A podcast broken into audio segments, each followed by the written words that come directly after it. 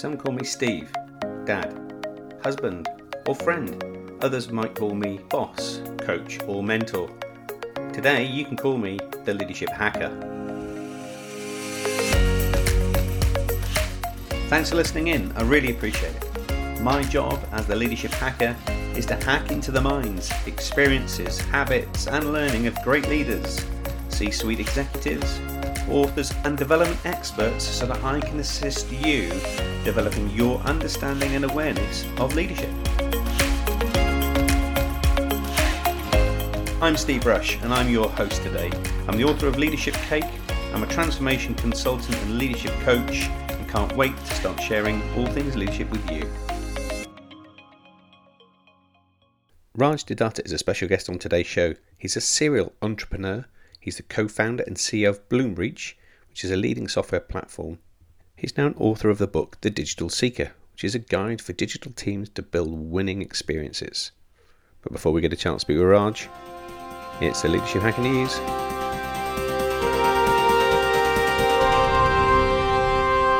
Have you ever tried to change anyone's behaviour at work?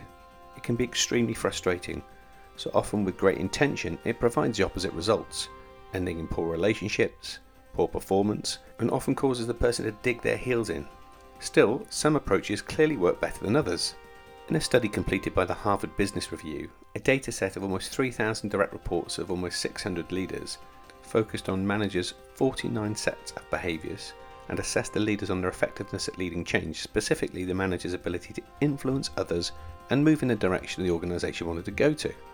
They then analysed those at the highest and the lowest ratings on their ability to lead change, then compared that with the other sets of behaviours.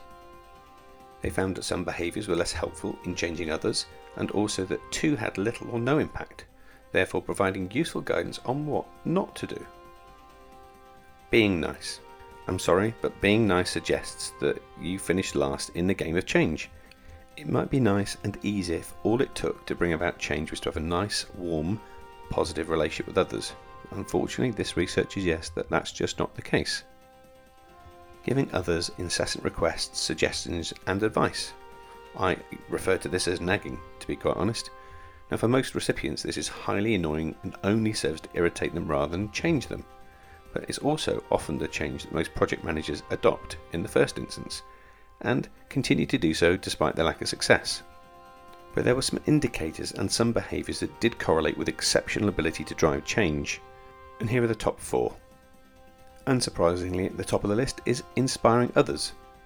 And there are two common approaches that most of us default to when we try and motivate to change others' behaviour. Broadly, we could label them as push and pull. Some people intuitively push others, forcefully telling them what they need to change, providing frequent reminders and sometimes following steps and stages with a warning about consequences if they don't but we noted earlier that push doesn't often work if it's certainly not executed well. The alternative approach, of course, is pull, and we can employ a variety of ways. And these include working with the individual to set aspirational goals, exploring alternative avenues to reach an objective, seeking out ideas, methods, design thinking, creativity, and of course, this approach works best when you begin to identify with the other person and what they want to achieve, and making the link between the goals and the change that they need to see happen. Providing that clear goal sits at the top of the list too.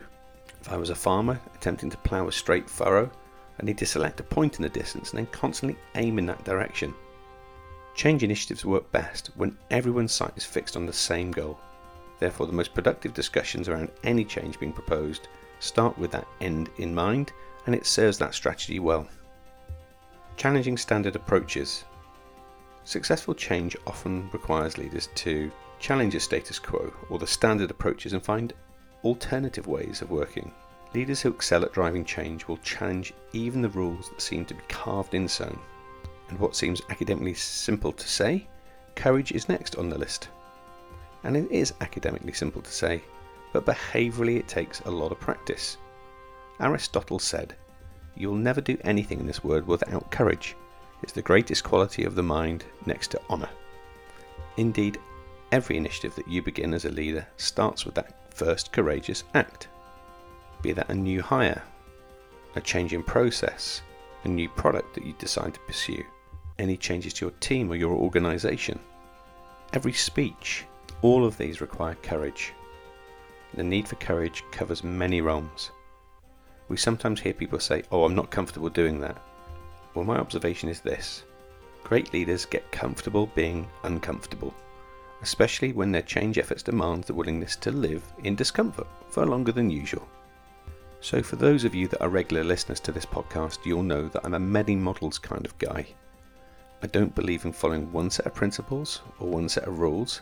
But what I do know is whichever model, whichever book you read, you'll find these traits of behaviours around leading change and leadership in pretty much most of them. That's been the Leadership Hacker News. Please get in touch with us if you have anything you want to promote through the stories that we share on the show. Special guest on today's show is Raj De Datta. He's the co-founder and CEO of Bloomreach. Bloomreach is a leading software platform that powers over 200 billion of digital commerce experiences and that represents over 25% of retail e-commerce in the US and the UK. Raj is a multiple time entrepreneur and now written the book, The Digital Seeker, a guide for digital teams to build winning experiences. Raj, welcome to the show.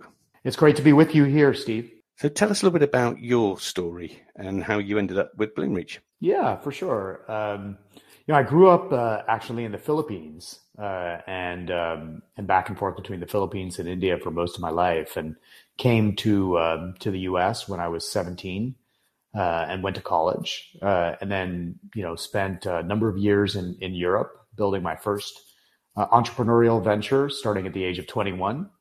Uh, came back to the U.S. for for um, for business school, uh, and uh, and then moved out west in in um, 2003 to California, and have have been doing kind of startups and and growth stage ventures really ever since.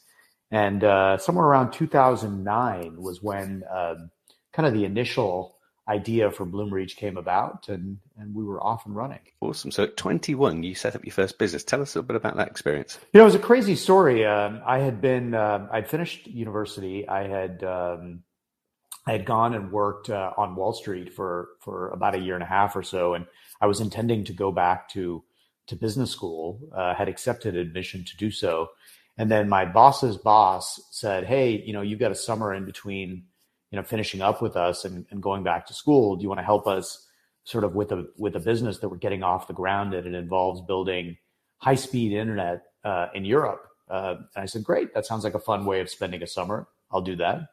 And as I got into it, I got so passionate about working with him and, uh, and another colleague that the three of us just decided to start that business together you know, they had families in New York. So I picked up, I had never been to Europe before, but I picked up, got on the flight and uh, first went to Paris and then London and, and then decided, you know, I didn't really want to go back to school at that point. I was just too passionate um, about the business we were looking to start and, and, and uh, was off and running. And so it was definitely a adventure.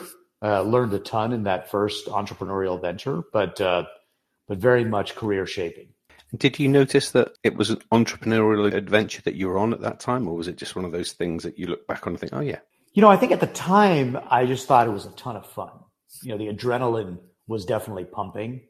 Um, you know, it was uh, it was just a it was a crazy period of time as well. You know, uh, perhaps dating myself, but uh, but it was you know in the late 1990s, and there was a bit of an internet bubble and telecom bubble going on. And so it was just a, a crazy time. And I didn't really know any better either. Uh, I just found, you know, I was doing every job. I was, uh, I was a product manager. I was a developer. I was negotiating financing. I was raising money. I was dealing with regulatory stuff.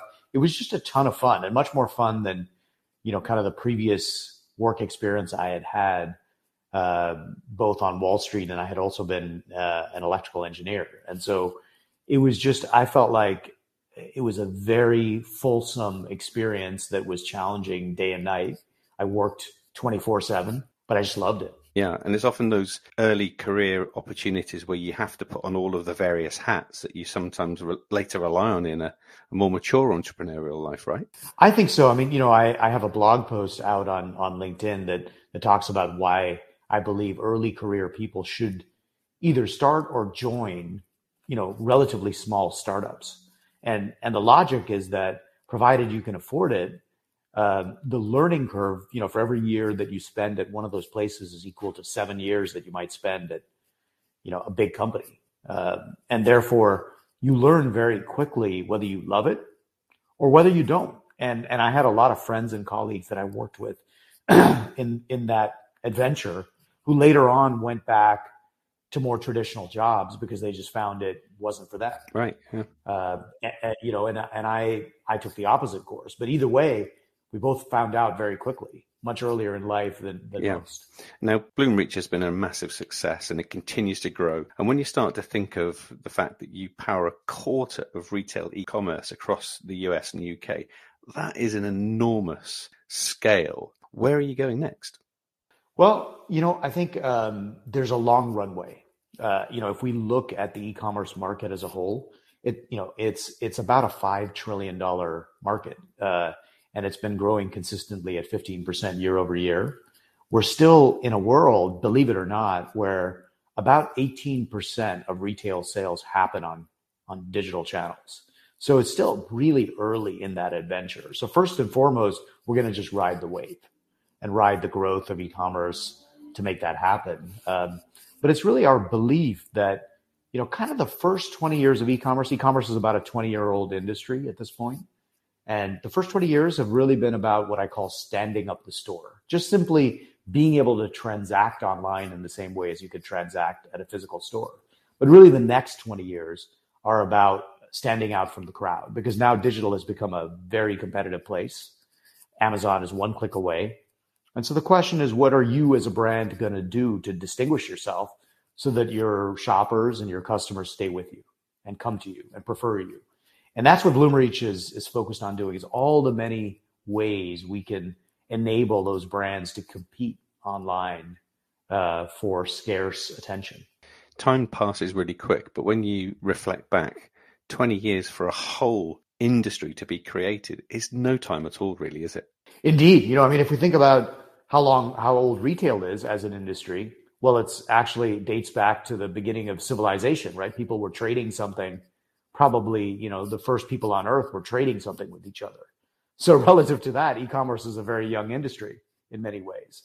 Um, and indeed, you know, like most technology trends, the the level of acceleration of adoption gets faster and faster, just as you know, iPhones were adopted faster than than televisions, and um, you know, um, certain social media platforms were adopted faster than iPhones. So everything just gets faster and quicker. Yeah. Is it fair to say that we're all digital teams these days? It is fair to see to say that, and and and if we're not, then we're definitely on the losing end of of the um, of the digital battlefield. Um, we're all digital teams. Digital is at the heart of every, really every um, enterprise that's out there, every business that's out there, and in fact, you know, I think one of the key differences, uh, I'm sure we'll talk about the book that I wrote, The Digital Seeker, and one of the key sort of research outcomes of that is that, you know, in the first age of digital adoption, people thought of digital as their marketing channel. You sort of had a business and you said, oh, you know, I sell shoes and now I create a website to sell those shoes the same way I sell the shoes in my store. So digital was a marketing vehicle for my business. And what's true in 2021 is that view of digital is it tends to be very narrow. Indeed, digital is, is at the heart of, of everything we do and therefore at the heart of our teams. Do you think there's still room for businesses that don't have a digital or an e-commerce representation these days? I think it is extraordinarily challenging. Um, you know, I, I will never say never. There's always going to be, you know, the incredible restaurant that everybody knows with word of mouth that has the amazing chef that somebody's going to you know that people are going to line up outside to to get a reservation at that perhaps doesn't need a digital presence because that's how well known they are. But we have to say at that point at this point that that's very much the exception rather than the rule and certainly wouldn't be the the way forward if one were building a business. Right. Yeah. So you have the book the digital seeker. So what is the digital seeker well, I think it starts with really trying to ask the question why do the winners win and why do the losers lose? And it turns out that if you look across digital winners in category after category, that uh, we're seeing a tremendous evolution in the nature of digital experiences. And and I describe that evolution as, as the movement from the customer to the seeker. And so, you know, to make it very real, if we think about what's happened in our own lives uh, digitally, you know, the internet was supposed to make our life easier. And indeed it has. There's a lot of things available online that we would otherwise have difficulty procuring. But really, you know, places like Amazon have trained us to do a lot more work as consumers. So, you know, we figure out what we're interested in buying. We ask our friends, we do the research, and then we just show up on Amazon and buy it.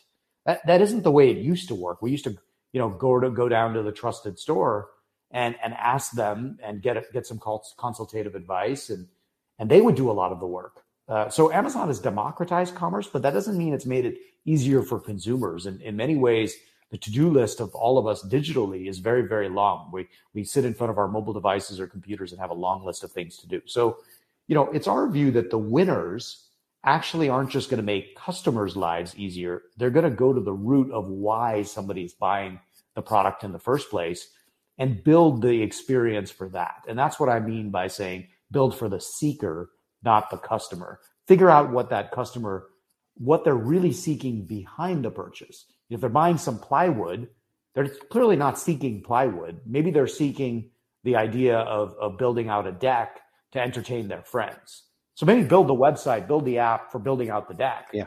not selling plywood. And that really is is the thrust of the digital seeker is that all of us have something deeper we're looking for. Yeah. Build for that.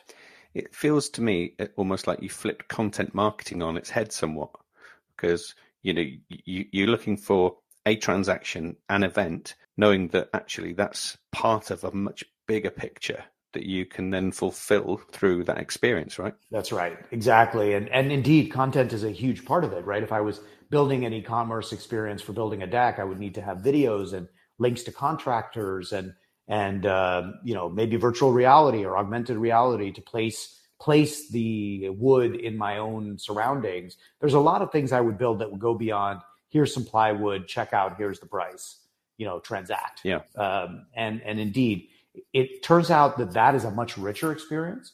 It's what consumers want, and it's also the source of competitive advantage if you're an entrepreneur.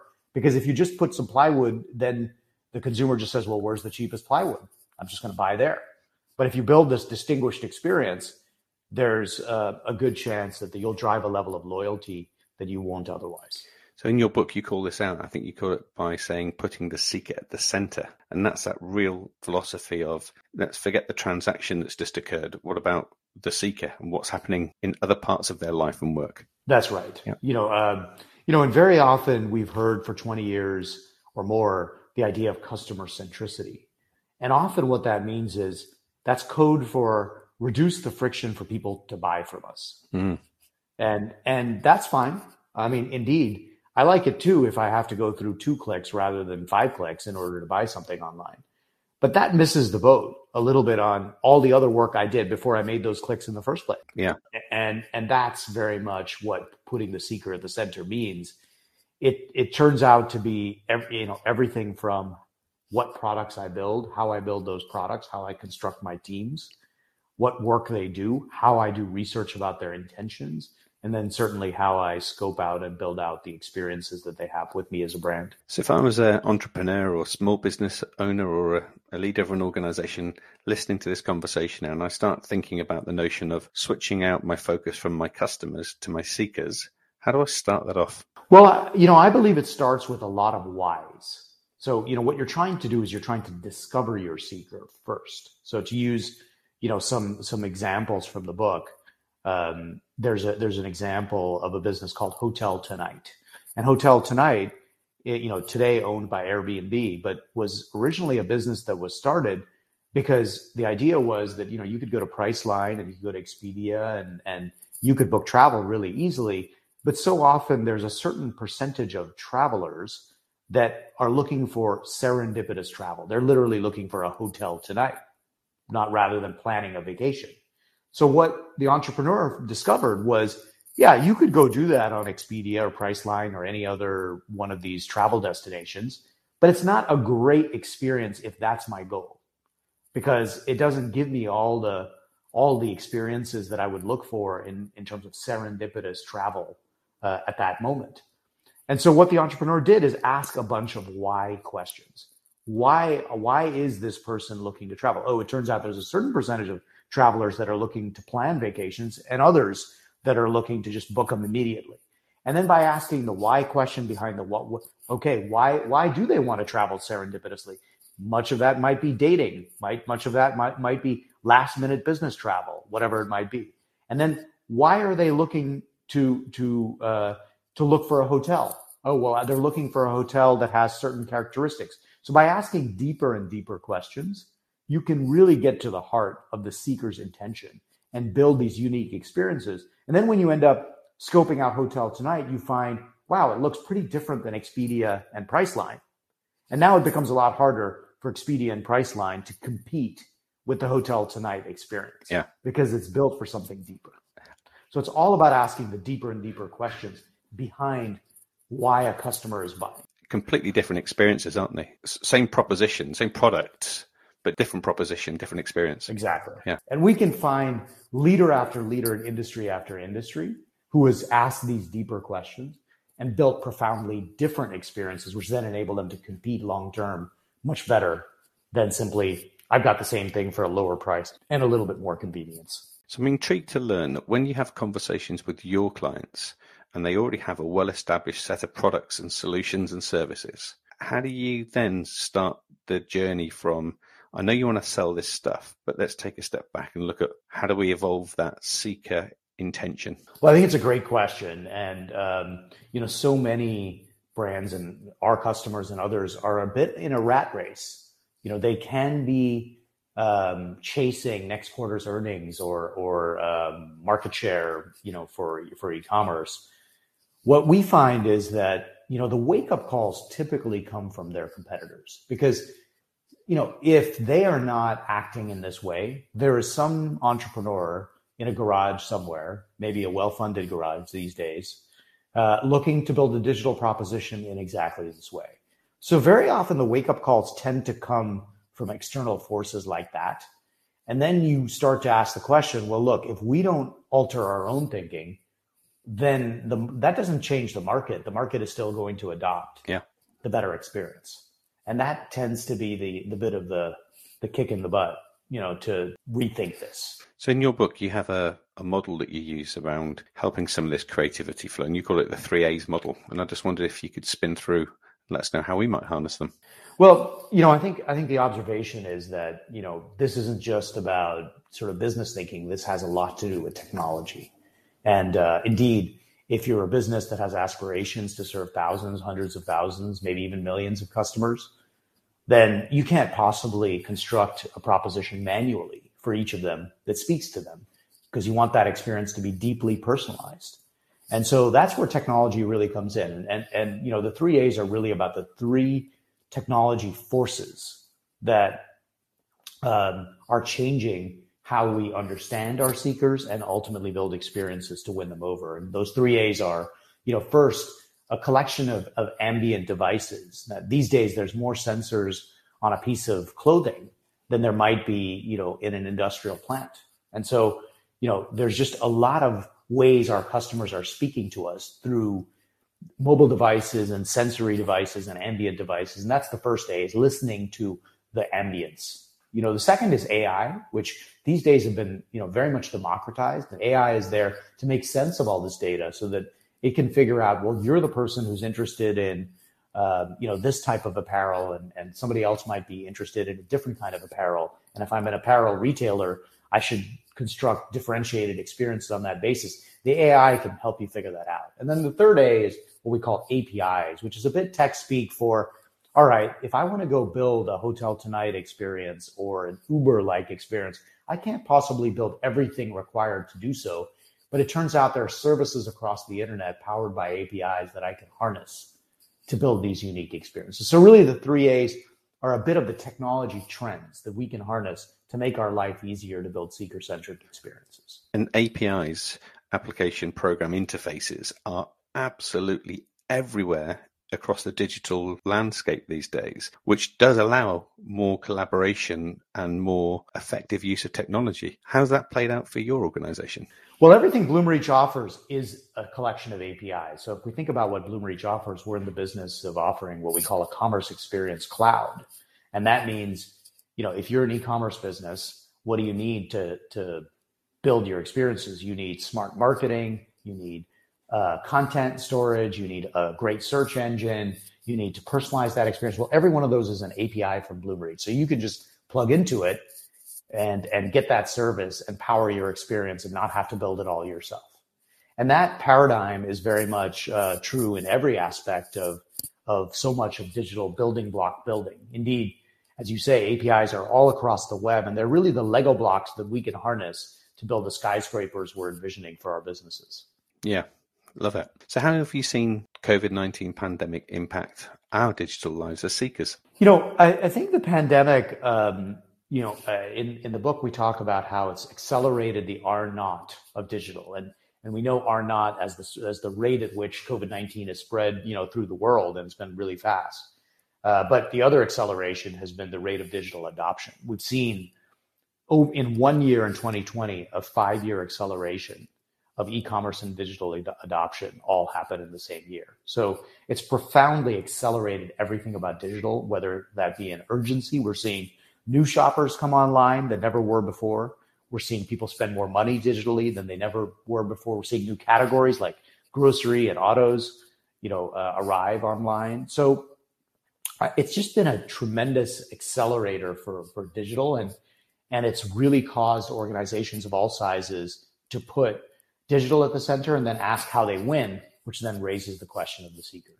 And how do you see organizations taking advantage of digital in terms of not just their e-commerce experience but their internal experiences? Mm-hmm. yeah. Yeah i think internally we're seeing a profound you know kind of revolution in how people work uh, to begin with right? So we at Bloomreach have moved to a completely work from anywhere culture, um, where you know we believe that for a technology business, the scarce asset is great talent, and talent is found everywhere in the world. And so, why should we be limited by where we have offices? Uh, and so that mindset, you know, I think has itself been a pretty profound shift in how we work, and and changes everything about about the resources and the planning and the hiring and the collaboration and you know the culture and all the questions that we previously built around physical spaces um, now have to be built around digital spaces. So it's changed everything about the interaction between people. And I think actually, I think it's going to create a tremendous productivity boom economically, you know, for the for the globe. Mm, yeah, I agree. I often see organizations who maybe 18 months ago might have been digitally aware are now really digitally enabled.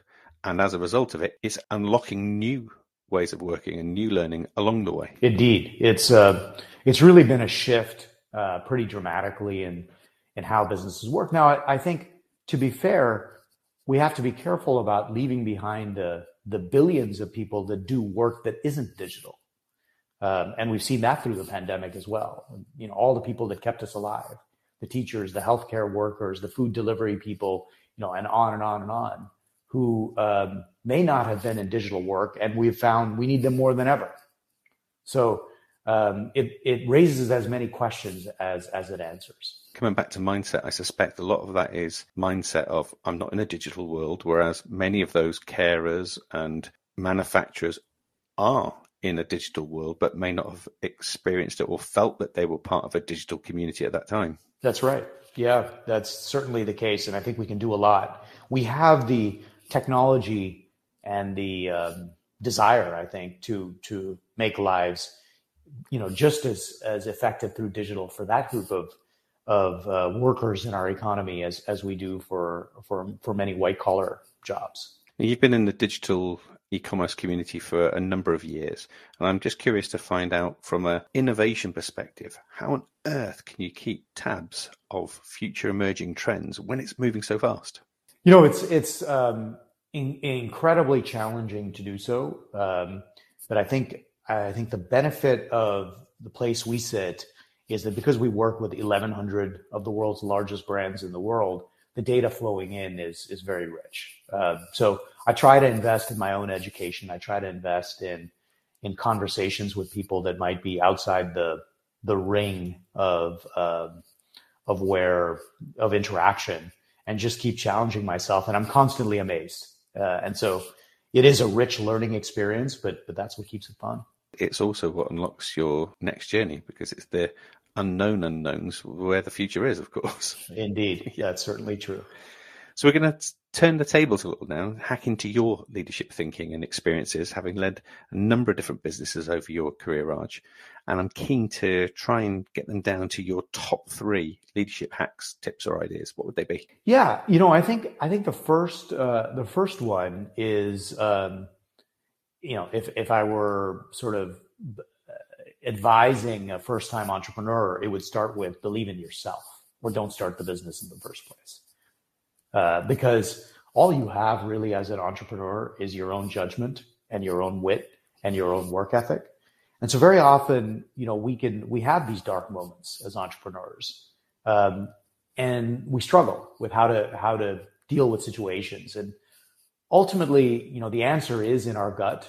Um, and we may as well trust it because it's it's ultimately what's going to either make us succeed or fail.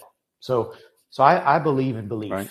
Let's start there. Um, you know, the second is to uh, to be deeply authentic in the business you start and and the people you work with. Um, you know, I think there is not there are of course the leadership books about how one should do things, but the most important thing is to be true to yourself and and express that in every other way because authenticity is what we all value, whether it's a customer or whether it's a employee or or um, or anywhere else. And then the third is to constantly pay attention to culture and values and how how we build the business as much as whether the business succeeds. And lots to talk about in terms of how to achieve that. But those are the three things that that come to mind for me. Yeah, I love those three. They're great uh, hacks, and culture sits at the heart of everything, doesn't it? And will shift. It certainly will. And you know, I I think that the fundamental mistake that most uh, organizations make is that they think that culture is a static thing, and uh, and they think that it's right. really about what the culture is, and you know that lots of people spend lots of time in meeting rooms defining the culture uh, and to tell the story of Bloomreach, you know, I wrote the document around what our culture and values should represent before I started the business. Uh, you know, before I even knew what the proposition was. Yeah. But actually, I think the most important thing we did is to make it real in the everyday lives of every team member. And that means treating it as an operational priority, the same way I would treat sales as an operational priority or product development or anything else.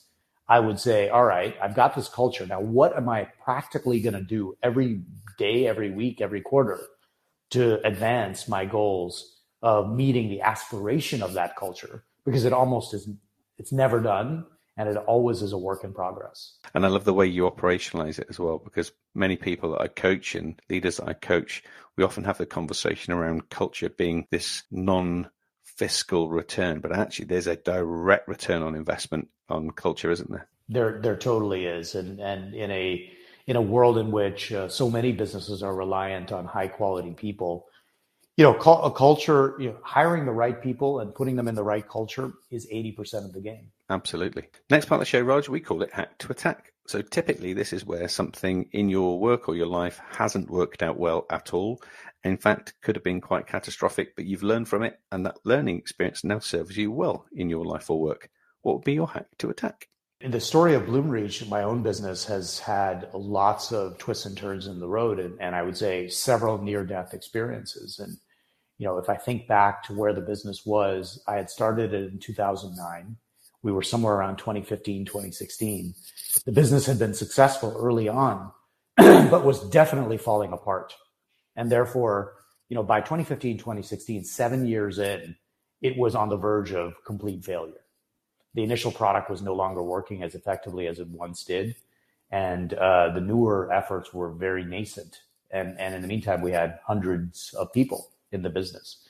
So, you know, it was, it required a fundamental shift in mindset and in, in thinking and um, just a, a dogged stubbornness to continue and press forward. And I remember the the the meeting I had with um, the team members in in 2016 where I said, "Look, we're gonna have to let go of some people, and that's gonna be really painful. Um, and let's face facts; it's not working. Uh, and I'm here because I want to be a fixed point in the ground, and I believe we're going to build this into the business we all aspire it to be. But we have a lot of open questions, and I'm not exactly sure how." And that authenticity and the culture we had built kept the team together. And seven years later, it's turned out to be a, a much larger business than, than the original one that we that we built. It's fantastic. Takes a lot of nerve, but most importantly, takes a lot of commitment to pivot away from something when it isn't working too. It does, you know. I think, and that's the quality about about entrepreneurship that I think is um, perhaps less talked about. Is is it's this really narrow Venn diagram between dreaminess and reality, you know, ability to see reality and truth. Because uh, without the dreams, there's no aspirations, there's no long term goals, and uh, you you know you don't aim for the stars. But without the reality, you never get it on. You know, you never start to build the rocket. Yeah, in fact, most entrepreneurs who fail aren't grounded in reality at the same time. That's right. Yeah, exactly. Awesome. Last part of the show, we get to give you a chance to do some time travel, bump into Raj at 21, and you get to give him some advice. What would those words of wisdom be? Yeah, 21, you know, I think I would say I had, you know, all the optimism, all the, uh, all the drive to go go do something big and i think i would tell uh, myself you know go after it uh, fortunately i feel like i did go after it in many ways but i might have said you know go after it even bigger go after it even earlier go after it with even less uh, regard to whether it will work out or not um, the world is an incredible place and and our time is scarce and so i would just say you know get after it Love it. What sets you apart, Raj, is the fact that even though you've been uber successful and created some superb and successful businesses, you still have this ability to be restless and not satisfied that there is something else out there that keeps you going. Where does that come from, do you think? You know, I think I think it probably comes from my parents uh, more than anything else. My my my father um, is a really world renowned agricultural scientist, and and he was unrelenting in his pursuit of you know what he described as feeding the world.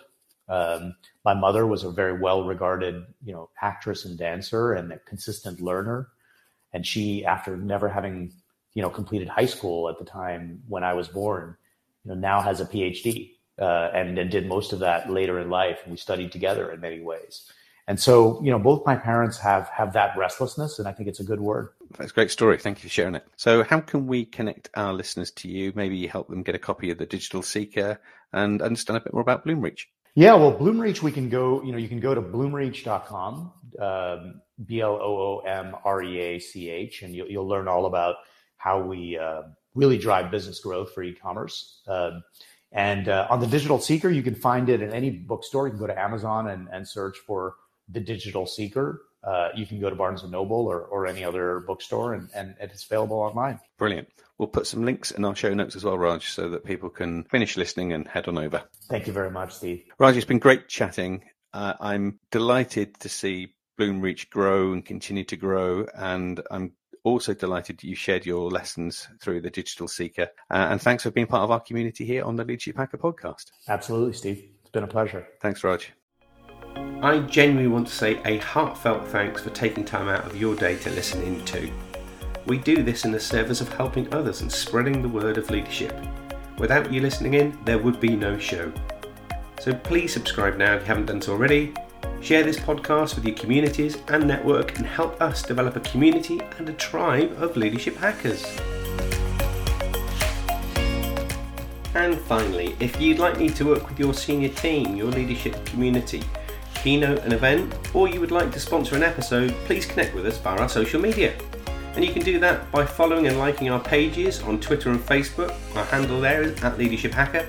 Instagram, you can find us there at the underscore leadership underscore hacker. And at YouTube, we're just Leadership Hacker. So that's me signing off. I'm Steve Rush, and I've been the Leadership Hacker.